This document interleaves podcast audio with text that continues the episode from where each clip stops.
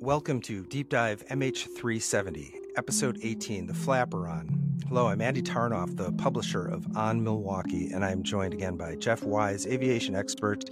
I'm still going with MH370 Bon Vivant because we're speaking some French in this one, Jeff.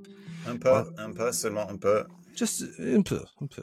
This can be funny. it's not. It's not a funny topic, but I think my French is going to be funny because uh, I don't. know, I took quite a bit of it in high school and college, and I still am terrible at it. But you're yeah. you're currently like doing the Duolingo thing, right? I am. I wish I hadn't admitted that.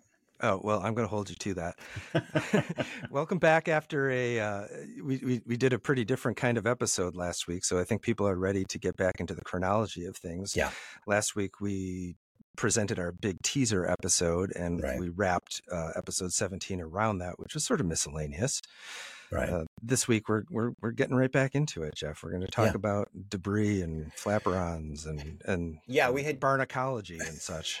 There's a lot going on here. It's all very interesting. We had left our listeners and viewers uh, at this sort of edge of a cliff where, for the first year and a half, basically 15 months of the mystery, there was this expectation that there should be some floating debris. Nothing had been seen from the air. Nothing had washed ashore in Australia. And so the expectation was, well, there should have been something. Where is it? Well, lo and behold, there it is. A piece washes up on La Réunion, our first bit of French.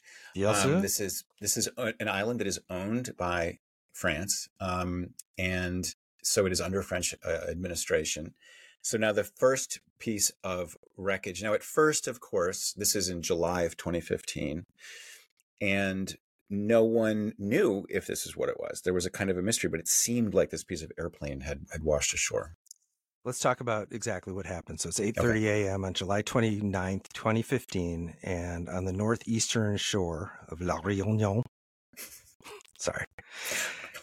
A worker named Johnny Bègue. Big? Do you know how to pronounce his name? I think it's Bègue. Okay.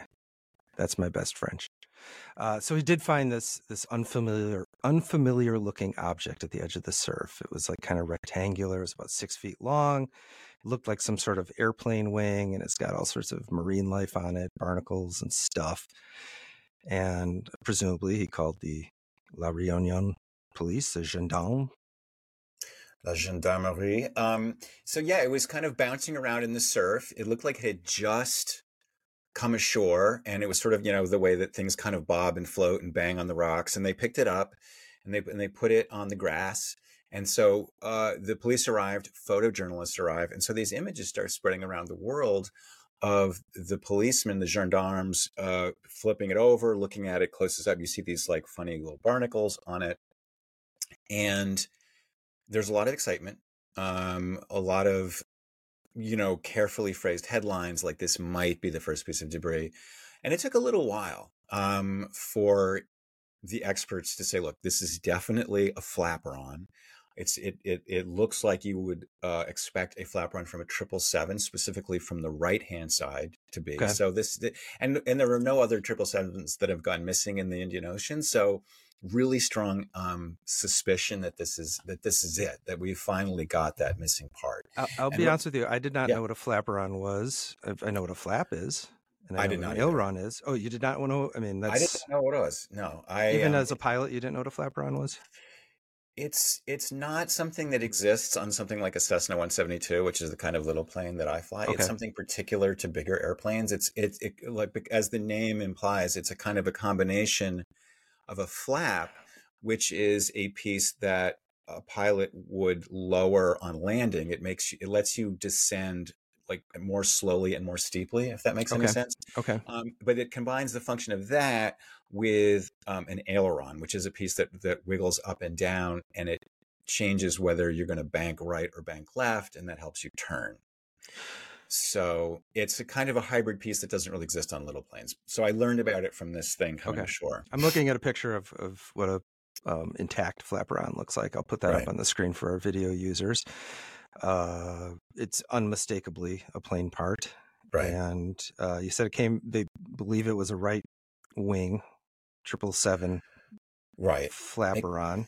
It came from the right hand side and it was more or less intact, but it had the trailing edge, the part that would have stuck furthest out from the from the wing, had gotten broken off somehow. Okay. And so whether that was through like wave action hitting rocks or um, you know, on impact if it had come off. There's a lot of speculation.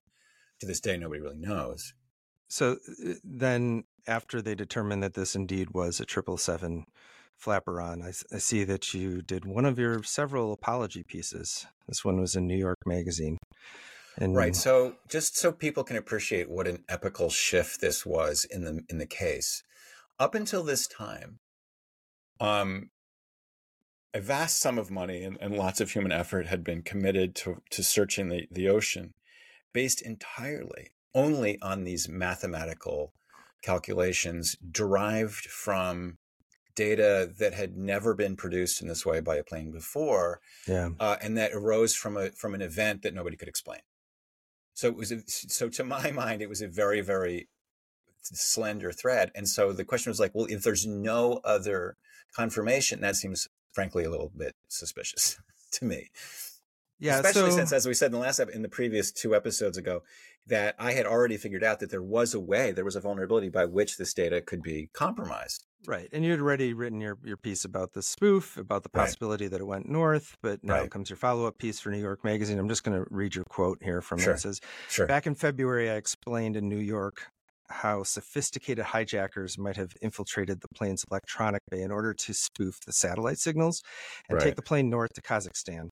MH370 wreckage on the shores of Reunion, Reunion makes such explanations unnecessary. Right. So that's that. Right.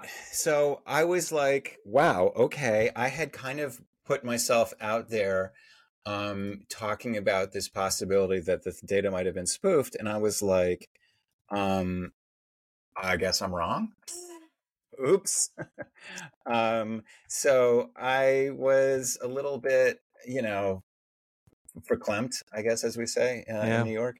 Um, so, you know, everyone was like, okay, Jeff, you were proven wrong. How do you feel? I'm guessing not great. I mean, we've talked before about how, like, I come up with this like realization that this data could have been t- tampered with, it kind of I, I, sort of went out alone on a limb talking about it. Um, I didn't want it to be my theory. I didn't want to become have my ego attached to this idea. But I'm human, and it's like, yeah, I, it's kind of. I mean, I felt like I was, as I've used in the past, the phraseology, my ass was hanging out the window. Yeah. And I was, I had made this statement, and I didn't want to look ridiculous, and this kind of felt like, oh, okay. My saying, look, there's no independent confirmation that this data is accurate. Well, now there's independent confirmation. Well, I remember this both from the Netflix documentary and happening in real time, but a lot of people, or at least some people, were like, this is bogus. This is not right. The authenticity of this piece is in question. Right. Uh, there were conspiracy theories already floating around. Everyone's skeptical about everything. There's some general fishiness about where the uh, the number plate was supposed to have been located. It should have been on the outside of the flaperon. It was missing. Yeah. You point out that well, that could have been a function of the maintenance records kept by Malaysian Airlines. Well, there was a separate issue about the maintenance records. Um, okay the, it was a confusing time and you know andy one thing one of the really dominant we, we, we spent a lot of time in the last episode talking about what this case is like. Yeah. Um, and we talked about the strangeness of the evidence but one thing we didn't talk about in terms of what this case is like is it has just been overwhelmed with conspiracy theories people kind of spouting on social media that like this isn't true this is like suspicious like how come you can't explain that there's mangosteens in the cargo hold there's been there what we've kind of omitted from the previous 17 episodes, which was very much part of the lived experience at the time, was a swamp, a fog of like claims, counterclaims, misinformation, misunderstandings.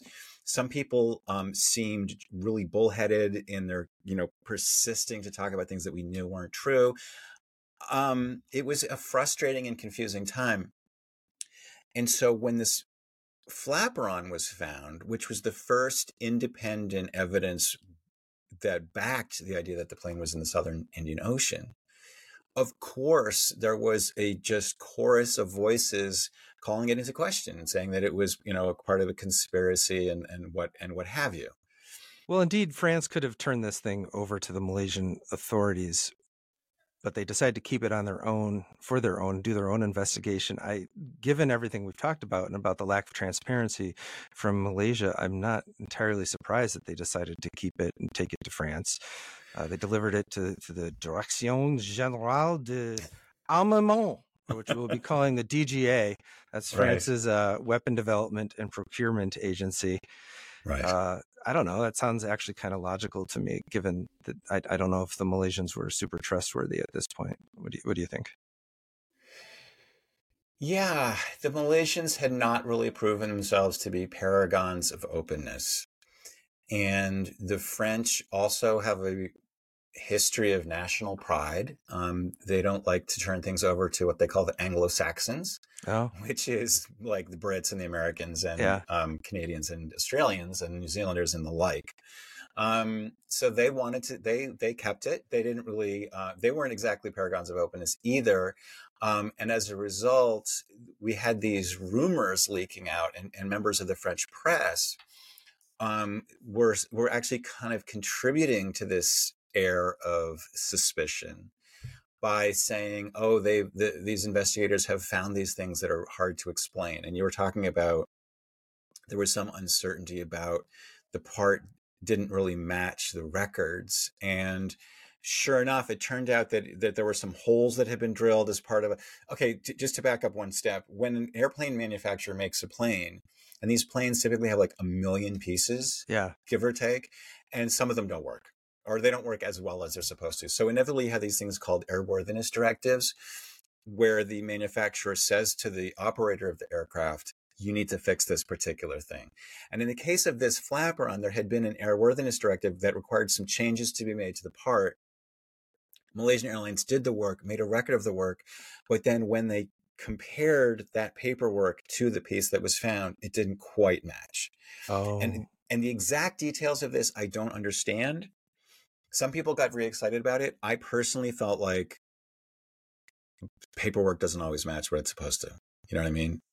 Well, at any rate, so they take this thing to Toulouse, and the investig- investigators like use an endoscopic probe, and they actually did find the serial numbers that match the records kept by the manufacturer in Spain. So, right, it's, it's a bit of an irony. Like a, yeah, it's a legit piece, right? I mean, one of the other part, and you sort of briefly alluded to this before, but there was supposed to be a, a like a placard on the on the outside of the wing that had like the serial number on it, and that was not there. And actually, in the Netflix documentary, um, Florence de Changy, the French journalist, yeah. um, makes a big meal out of this and saying that like it's impossible that this could have come off. How how come it came off? Yeah. And so much of of, of puzzling through this mystery is about well what is what is just different from what you'd expect and what is actually suspicious. Personally i feel like if a piece has been banging around in the ocean enough that half of it's come off the tra- as we said the trailing edge was all kind of like stripped away. So i don't know pieces fall off it. I i i mean if you if if, if all of the other evidence is suspicious, then that could be another piece of it. But it's well, ambiguous. They went down kind of a wormhole in the documentary, or at least I went down a wormhole um, about how it could have maybe been taken from a scrapyard or something like that. But I, I, sort of feel like finding the serial numbers on the inside this, are good enough inside, for me. This finding the stuff on the inside definitely, I think, removed any suspicion about the origins of this piece, like several um, you know, orders of magnitude down the scale of unlikelihood. Yeah. This very much seems like it would that it that it came from MH370 because the let's say that you wanted to fake it. Let's say that you wanted to make a piece, you wanted to make it seem like it came from MH370, it really didn't. You would have to have your secret agents infiltrate this Airbus subcontractor in Spain look at these handwritten records where somebody in hand had written down like what the part was, this sub sub component that makes up this flaperon. Um, it's real James Bond stuff. That seems which is like not a... to say it's impossible. It's not no, impossible. We're not saying anything's impossible, but that seems like an extra. I mean, that's that's some intense forgery. And then the and the question becomes, well, in the service of what? Yeah. You know, in the service to make it think that the plane is in the Southern Ocean, but most people think that anyway. So who would be motivated to falsely think it would be in the Southern Ocean? Well, you would say, I mean, I was, I was, I mean, already like to the extent that like my gears were turning in my brain, I was like, well, okay. Is it, would it be impossible for the Russians if they took the plane to take a part off it and put it in the southern southern ocean or put it right on the shore of Reunion Island? And the answer was, well, no, that wouldn't be that hard at all. Actually, it'd be pretty simple. That seems like a much easier way of doing it than uh, faking a piece from some other. Um... Right, but there's no. It's like there's no reason that any. So there's no, there's no reason for anybody to make a fake part. Okay, all right, let's get past that. So th- let's let's let's just assume that's a legit piece, right? Yeah. And that gives the investigators some opportunities, right? So then now they can do the re- reverse drift modeling, right. which is exactly so what it sounds like. so you have this piece of evidence, and like, so just the mere existence of this flaperon, now that we've stipulated that it does come from MH370, the, the, the, the mere existence tells us that the plane did go into the Southern Ocean. And now there's, so what else can we learn, uh, or how else can this flaperon steer us towards solving the mystery? How can it tell us where the plane went in the, other, in the ocean?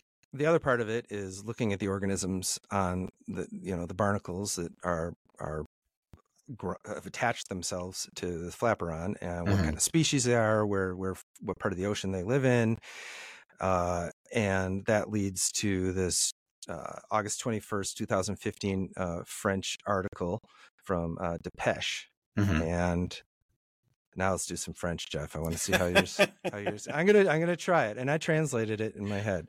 Okay. But I had a, actually there were a couple words that I had a little trouble with. Okay. Right, here we go. All right, I'm ready. Taking my glasses Strapped off. In. Okay. Selon un expert aéronautique toulousien qui a requis l'élément, l'élément de le voyeur n'aurait pas flotté, flotte pendant plusieurs mois à la surface de l'eau, mais aurait dérivé, plongé mmh. entre deux heures à quelques mètres de profondeur. How's Entre that? deux heures, which means between two. Okay. all, Did you like my that, French? The gist, the gist of all of all that is that this piece couldn't have floated. It didn't float on the surface. It floated at a depth of several meters. Yeah, the deux heures thing. They they're referring to this two two not, waters. Two eggs in between two hours, but right. Two waters. No, no, deux deux deux dissolve between uh, two waters. Uh. we're gonna get hate mail. Um, we're gonna deservedly get hate mail from hey, French dude, speakers. You can go. You want to try the French? Let's see no. how your Duolingo's going. No, uh, monsieur. Okay. Duolingo. Oddly, for all that international communications I took, I barely had to use my French in real life. You got to keep using it. And when I went to Paris, they just I'd speak French to them and they'd speak English back to me, so it was very demeaning. But well, I got I actually got back into French because of the Air France 447. A report was issued, which was it was under the jurisdiction of the French, and a, and, the, and a very interesting report was issued in French, and I kind of like plowed through it, half understanding what they were saying, and I was, and I was thinking, man, I, I took all this French in high school, I, I should use it. It should be usable. Yeah. So so I, I, I kind of brushed on about that, and then it became useful again for for MH370 the French are very have a very good um, accident investigation agency, and oh. they are. I mean, a lot of the words in aviation are from French because they were the initial. Really, because the, this is a whole nother story, but the Wright brothers, having invented the airplane, then kept it secret for 10 years and really left the French to become the premier aviation nation. Hmm. Anyway, that is neither here nor there. But um, the, well, the, yeah, the kicker of this quote is the between two waters part which which which is just a, uh, their way of saying it floated submerged. It was kind of neutrally buoyant, and that really caught my attention because I am a scuba diver, and if you scuba dive, you know how hard it is to maintain neutral buoyancy. You, you actually, as you breathe in and breathe out, you're constantly like rising and sinking. And if you want to float absolutely neutral, you have to kind of hold your breath, which you're not supposed to do. So, um, pieces of inert uh, inanimate objects don't float neutrally it's it's impossible you either go up or you go down so how is this possible and why did they even remark on it um, so i was looking at pictures of the of the of the flaperon of which many were taken when it was resting on the beach before the gendarmes carted it off. And so you could really see it from every single angle. And there were these barnacles growing on every surface, some denser than others, but everywhere. And so, so, I love that. I love that. First of all, you also have scuba diving skills. I mean, this, this is like the mystery that uh, it was like your whole life was accumulating for. It was French, yeah. it was scuba, it was airplane stuff, but it's like I, Slumdog Millionaire. Did you ever see Slumdog Millionaire? I didn't, but maybe now I should. It's a guy who wins. He's like a poor guy, and everyone makes fun of him because he shouldn't have any education. And he wins this quiz show because they ask him all these obscure things about history and so forth, and he knows all the answers because he's had such a diverse life. Um, and it and it does feel like for me like I had spent time in Russia. I had spent time in Malaysia. I had spent time in Australia. I'd, you know, scuba dived in the Indian Ocean before. It's like all, like a lot of the things just kind of weirdly seem to come together. It's amazing. Uh, that could be a separate episode. Yeah. Jeff Wise's life and why it matters to MH370. Uh, again, I digress. So you yeah. have you have a you had an email from uh, David Griffin. He was an oceanographer with the Commonwealth Scientific and Industrial Research Research Organization, CSIRO. Mm. CSIRO. He said uh, he was talking about uh, the buoyancy of an inert object. He said it's very hard to build something that will float slightly below the surface. Right. That makes sense to me. Yeah. Uh, he says the probability that an aircraft part does this is minuscule. The only way it can do it is if some of the object breaks the surface. If it does not break the surface at all, it must sink. Right. Right. So you're saying it's floating or it's sinking. It's not both. So, you know, it can float just touching the surface. But um but but that's not what they said. In this report it said several meters under the surface. So what does that even mean?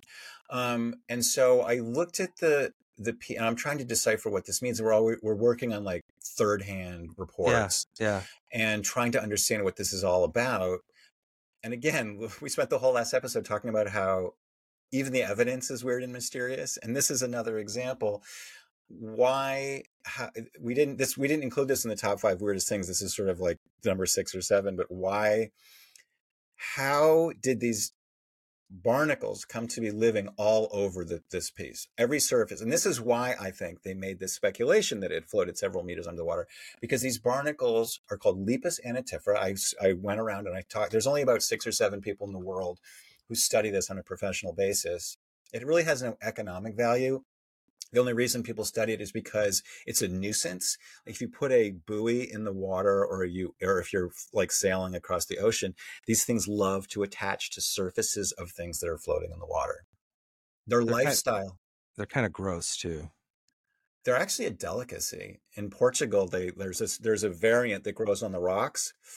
Anyway, they're supposedly delicious, but for the purposes of our present discussion, the let's divert i mean I, I like to say that like this case involves everything from marine biology to satellite dynamics and this is the marine biology part so the fact that you okay the yeah. fact that you even went there i think is very impressive and since you didn't have access to these pieces you could only rely on the many photographs that were taken of this and you go right. find one of the only barnacologists, which isn't a real word, but I like saying it.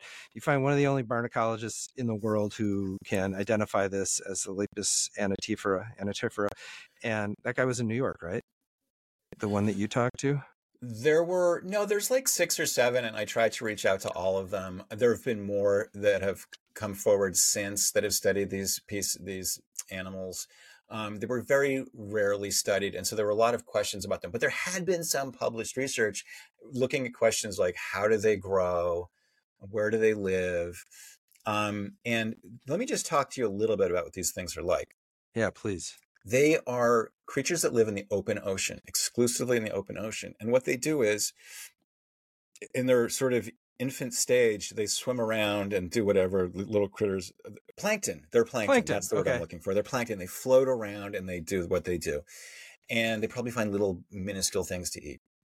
But what they're doing when they, they kind of reach the stage where they're ready to, to go to go to the they're take it ready to take it to the next level, and they they look for something floating, and it can be anything. It could be um, uh, well in in nature it would be like a, a floating log. I mean, even some like seaweed um, now in modern times they'll find like a floating Clorox bottle or um, any kind of plastic debris. A lot of the stuff that winds up in the ocean, they'll grow. They'll grow. And I talked to this research, researcher who told me she'd even seen these these little cyprids, they're called, um, at- attached to a paper bag. You throw the is the, the, the thing that um, to know about these creatures is that for them, anything that they can attach to is extremely valuable real estate because Okay. it enables it enables their lifestyle. What their lifestyle is, you attach to something hard, you glue your head to the surface, and then you eventually stick your feet into the water and you catch whatever drifts by. And So so, they how they need to find something to attach to. And so if you um there was a a lot was learned about these things because there was a tsunami in Japan and it washed a lot of junk out to sea. And this stuff entered the North Pacific Gyre and it wound up coming ashore in the Pacific Northwest in Alaska. And they could see basically how the the material had floated through the ocean by what species of barnacle attached, how big they were, like how fast they had grown.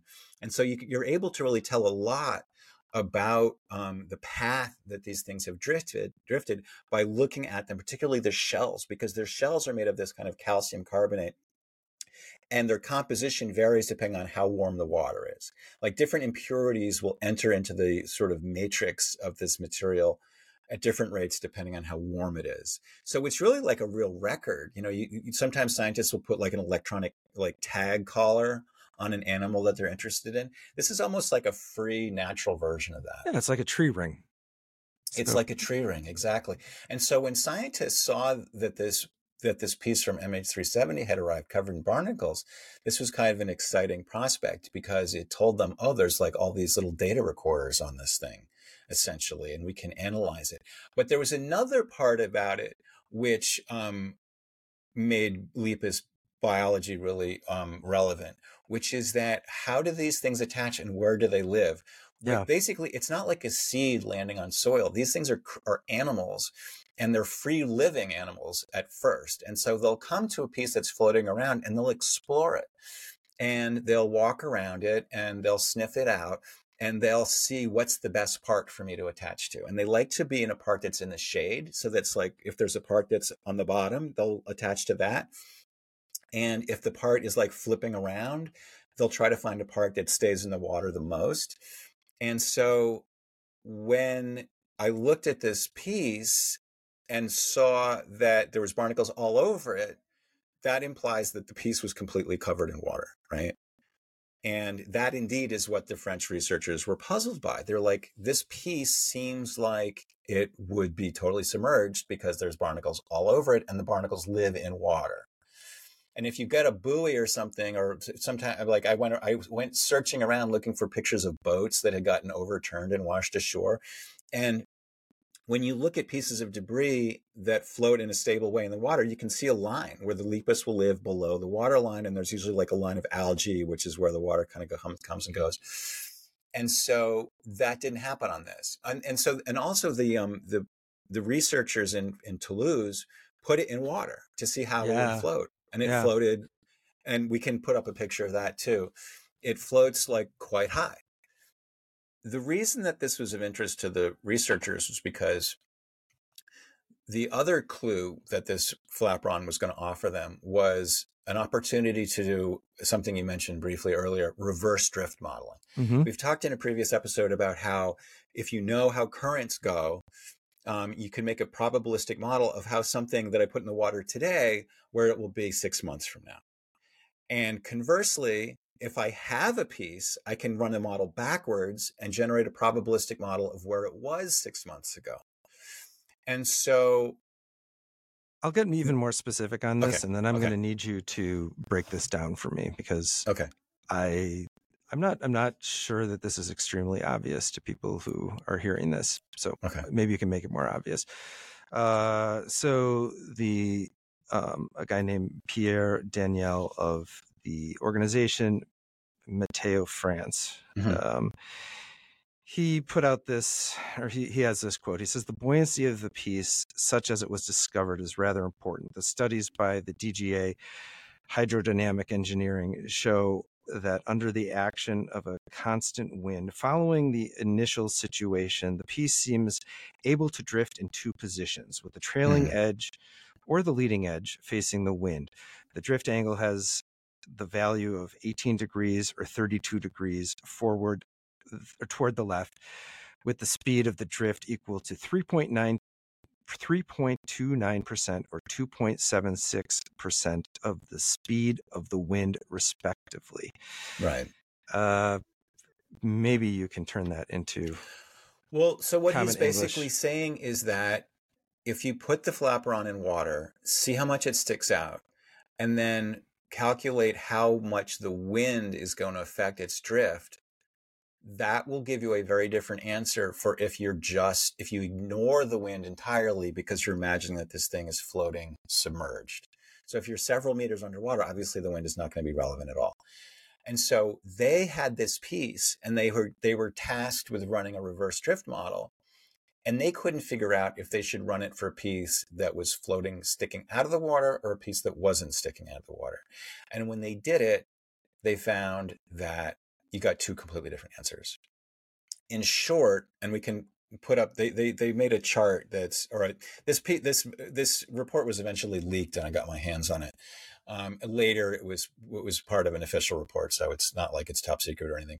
But the point is that if it floated submerged, as the barnacles suggested, there was no way it could have gotten to Reunion Island in the time frame that it did. If it floated out of the water, then it could do it. It, it would come from somewhere in the vicinity of the seventh arc. And so you could say, well, this is a mystery. Um, or you could say, well, then it obviously floated sticking out of the water. And we'll just forget about the fact that the barnacles somehow grew in the air, which we know they don't.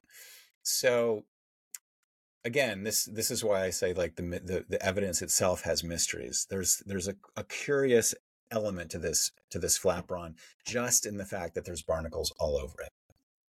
So I'm going to try to break this down even further in a Okay. more um, elementary sort of way. Okay.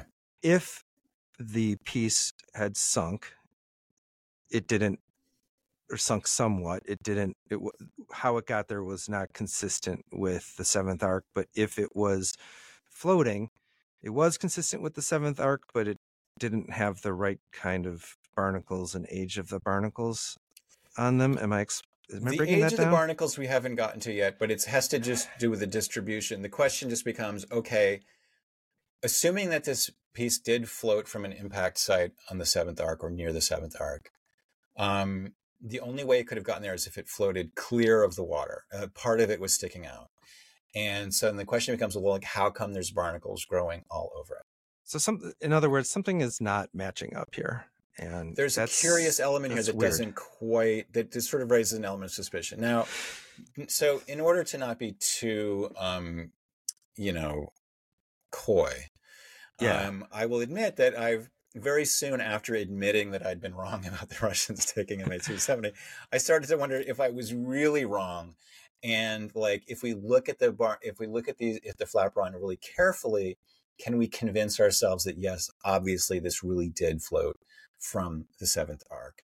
And this was a thing that made me think, huh. I mean, it's, I don't think it's dispositive. I think that maybe barnacles just grow in ways that we don't fully understand. Um, and and then later I did find pictures of something floating that did sort of seem like the barnacles were growing on a part that was sort of awash but not really fully dry.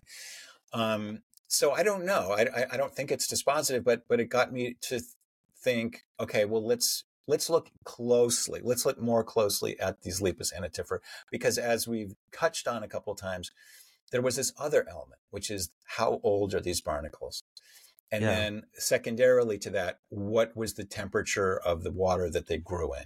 all this is saying 35 minutes into this podcast that after thousands of simulated drift models something just doesn't seem right which makes you think that perhaps something was staged something something something isn't lining up with the fact that this flaperon floated from the seventh arc something doesn't match up Where are the other pieces? It was enough. It, it, it raised enough questions in my mind to say, all right, let's take a deeper look. And I have to say that, like, at the, by this point, almost everybody, um, and some people had started to think maybe Jeff Wise is right. Maybe there is, maybe it is all a bit thin that we're hanging this whole thing on the on these satellite signals.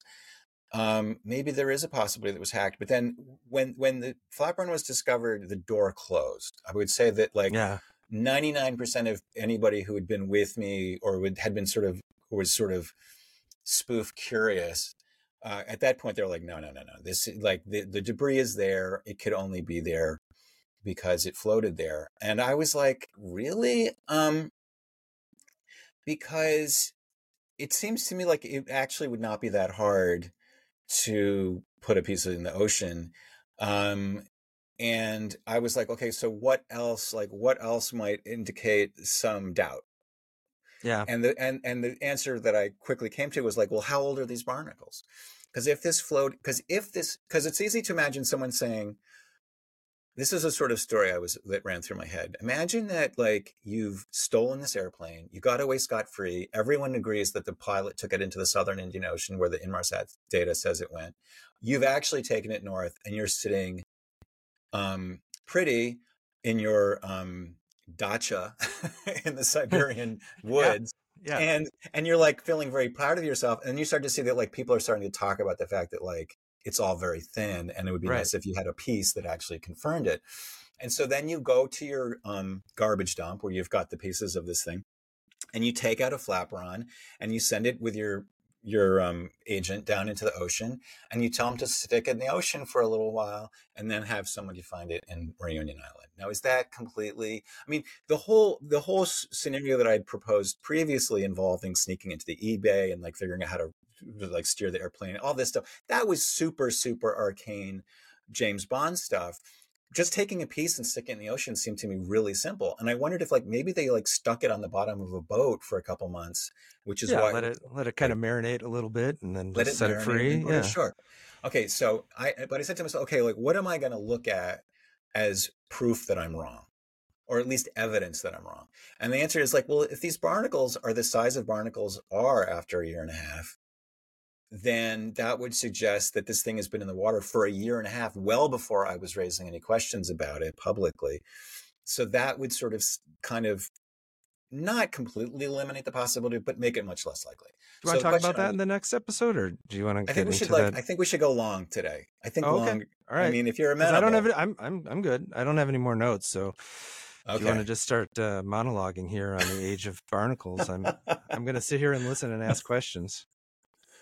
Good. I think Have we should do that. Jeff. Okay. Um, we'll see. We'll see if disaster strikes as a result of this. Um, I just hang back. So basically, I started to ask around. I said, "What do we know?" I, I, dived into literature. As I said, there's not that many people who study these things. I found a woman who lives in Pennsylvania, who's who is a marine biologist professor, and she has thousands of these shells in her garage. Um, and everyone I talked to, everyone I asked, said these pieces look like they're a couple months old. And this gets back to the biology of Lepas anatifera, which is that it is an organism that evolved to grab onto pieces like wood, yeah, which degrades and disintegrates in the ocean. So it has a very, very fast life cycle. It grabs onto a piece, it eats as much as it can, grows as quickly as it can, reproduces, and then it's fulfilled its life mission. It will continue to live for like a pretty long time. I don't even know how long but its mission is to reproduce. And, and so will, it'll, re- it, will, it will reproduce like in a month.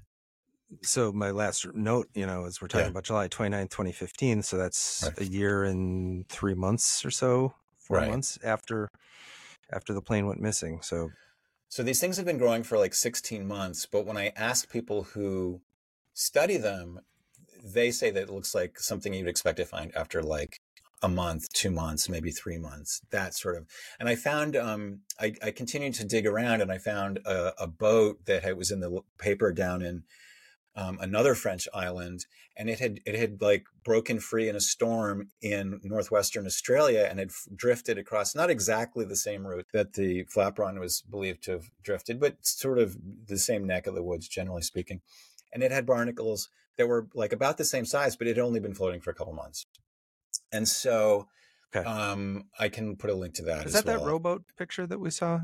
No, that was that was a piece of tsunami debris, I think. Okay. But okay. you can get you see you'll see pieces. Uh, occasionally, these, these things will wash ashore, and that they're they're really crazy looking. Like the these these these animals have a long sort of fleshy stalk and a barnacle, a heart, like a shell at the end, yeah. and they look freaky. They look like Medusa, basically. And people eat these in Portugal, did you say?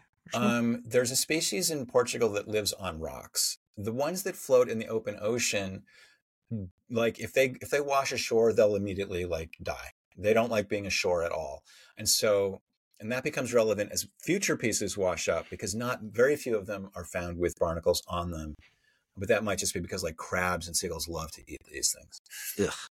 Gross. Okay. But so, but but so quickly, um, within few, uh, I would say like a month of this piece washing ashore, I've gone from sort of publicly admitting that I was wrong to talking to a lot of um, marine biologists and starting to get this like really, really severe doubt that how do we explain that this piece, which has been floating for a year and four months or however you want to call it, um, has has has marine life on it that's much much younger. Do you think that it?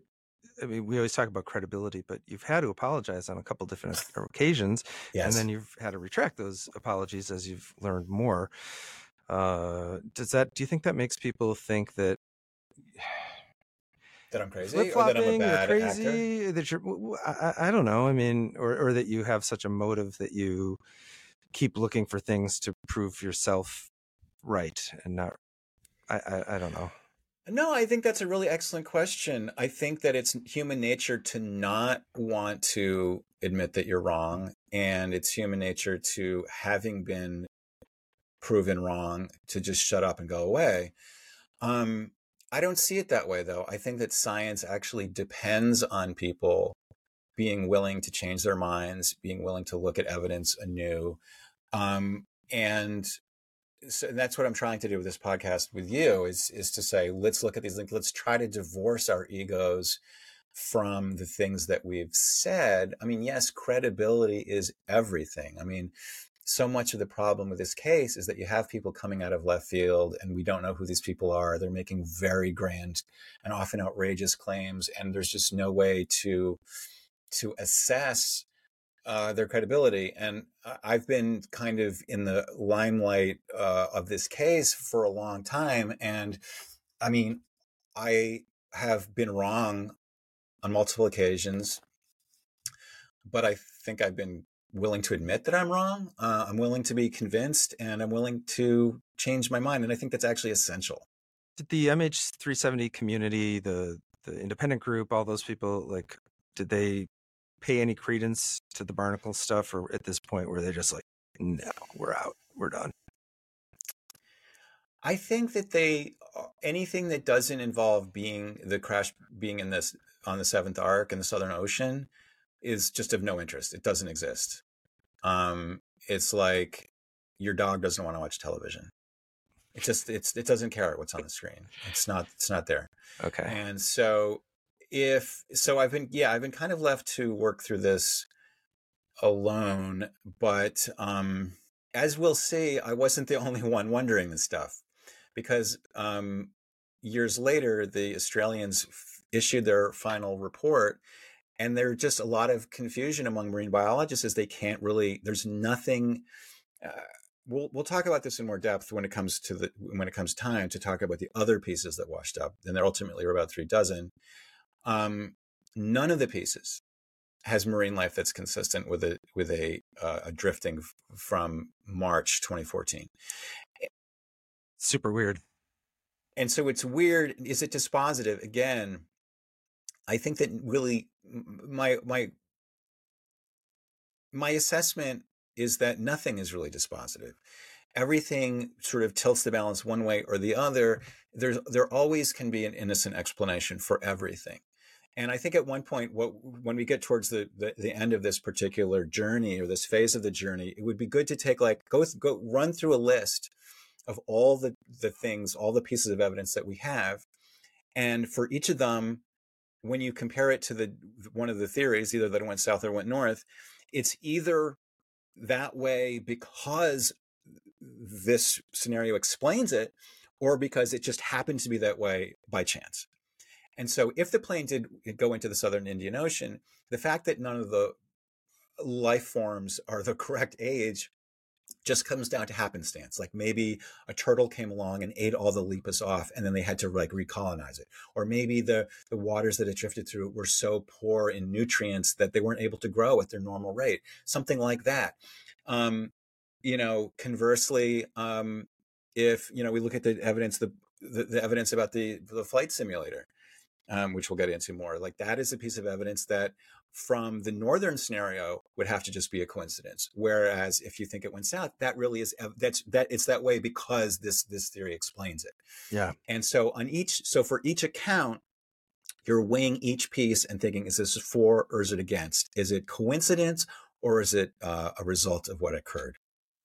Uh, this is the part where I, I, mentioned that this podcast is available for, available for sponsorship, and we're getting some feedback on that, and that's great. Two ways to get a hold of us well, there are a million ways to get a hold of us, but uh, at our website, deepdivemh370.com, people can email me at andy at onmilwaukee.com.